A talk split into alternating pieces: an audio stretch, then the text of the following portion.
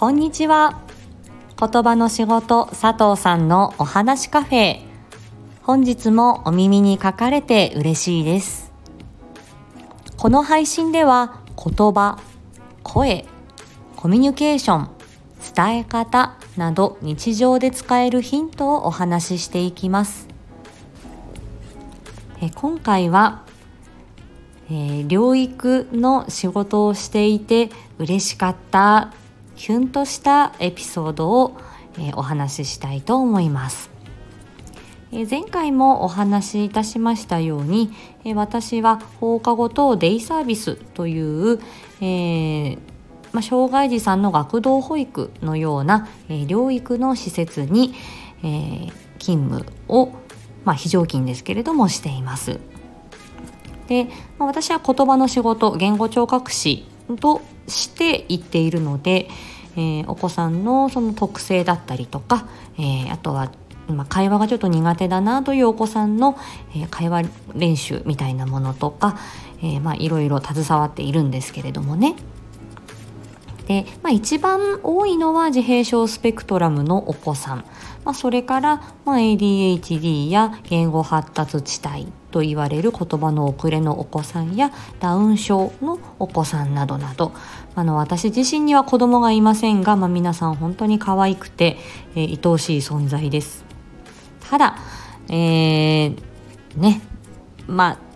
自分がねやりたいことは一生懸命やるけれども、えー、新しい課題とか新しい遊びとか、まあ、そういったものに取り組んでいただけるようにするにはいろんな工夫が必要なんですね。でまあ私はあの自分でおもちゃを手作りしたりしてそれをお子さんと一緒に作って、えー、それを使って遊んだり、えー、お子さんのリクエストですねこれがこれやろうっていうそのリクエストを、うんと取り入れながらでは佐藤さんはこれこれで遊びたいなで1個は佐藤さんのお願い聞いてね1個はあなたのお願いも聞くよっていうような感じで、えー、課題を決めたりしています。で、えー、今日はあその胸キュンエピソードですね。えー、この間、え、ー、とまあ、みんなねあのお子さんたちがえー、学校が終わる時間っていうのが学年によって様々なんです。1年生2年生だったら早く終わって2時半とか、えー、2時頃に終わるっていう学校もありますし、えー、高学年、えー、小学校の456年生になってくると、えー、6時間授業とかね、えー、曜日によってはあるのでそうすると、え、放課後とデイサービスに着くのは4時過ぎということになります。で、えー、ある男の子がいまして、まあ、毎週あの私も、えー、対応しているお子さんなんですけれども、まあ、非常によくあのだんだんね会話ができるようにはなってきてるんですけれどもはいあの まあ長い付き合いなんですよ数年の付き合いで。で、えー、私がその時何をしてたかななんかフロアに出て他のお子さんと遊んでたんですよね。そしたらその子がたまたまいつもよりも10分15分ぐらい、まあ、道路が混んでたのか、まあ、送迎の車の都合かいつもよりちょっと遅かったんですよねあのお部屋に入ってくるのが。でそしたら「佐藤さんこんにちは」って本人が挨拶してくれて「はい」って言ったら私が振り返ったら「なんとか間に合いましたお待たせしました」って言うんです。えお待たせなんかお待たせしました。やっと来れました。みたいな感じで言ったのでああよかったね。お疲れさん。みたいな感じだったんですけどまさかそんなこと言うお子さんだと思わなかったのでなんかちょっとびっくりっていう感じでした。そのあのやっと来られました。お待たせしましたっていう言葉の中に、えー、遅刻しちゃってごめんねみたいな感じのこうニュアンスもあるし、えー、あなたにいち早く会いたかったんだやっと来られたみたいなちょっとそういうこう軽くね口説かれたような そういう感じもあるしあのそういう気持ちがねすごく伝わってあの本当に胸キュンのエピソードでしたね。でもう一つの話はこれはまた別のお子さんの話です。トランプの数当て遊びをやってたんですね。トランプを2人でめくって数が多い方が勝ち。で、えー、数が多かった方にそのトランプあげるっていうので、まあ、あのどこにねどんな数があるかわからないのでハンデがないような、えー、年齢とかね知的機能とかそういうのでは関係なく子供もも大人も関係なく、えー、できるハンデのない遊びとしてそれをやってるんですけど でそれでこうどんどんね私が負けていくんです。ね。でまあ勝たないようになるべくしようとは思ってるんですけどたまに勝っちゃう時もあるんだけどでやっててで私があるその、えーと、女の子にあのトランプで負けちゃったんですね。で私がその感情表現をね豊かにする今マスクもしてるので表情が見えにくいので声とかリアクションとかはなるべく大きくするようにしてるんですけどあーまた負けちゃった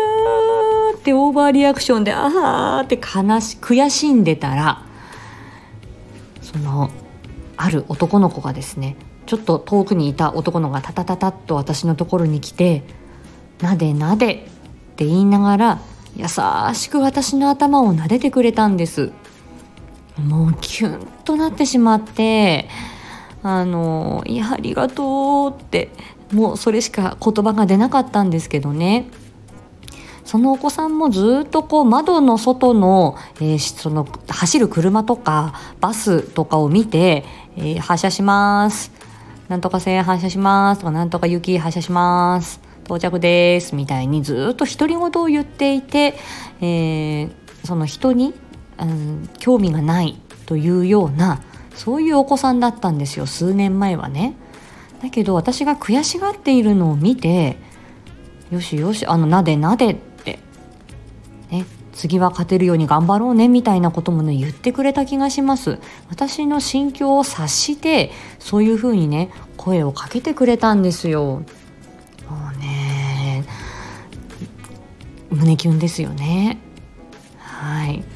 なのでねちょっとしたあのことなんですけどその今その瞬間っていうだけではなくってその数年間ねそのお子さんの成長を見ていてあこういうことができるようになったんだとかこんな風にあの自分の気持ちを伝えられるようになったんだとか私のことを心配してくれたんだっていう風に、えー、感じる瞬間が何度もあります。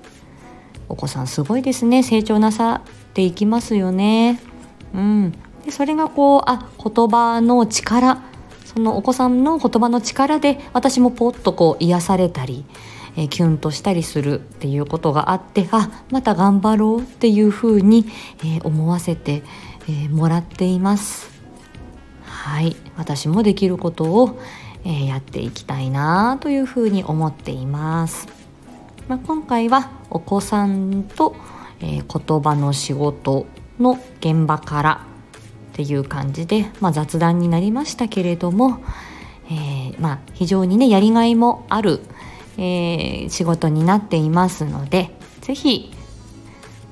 え、興味がありましたらはい、言語聴覚士言葉の仕事について、えー、皆さん、えー、知っていただければと思います。では今回のお話はここまでにいたします。是非フォローやいいねコメントもお待ちしています。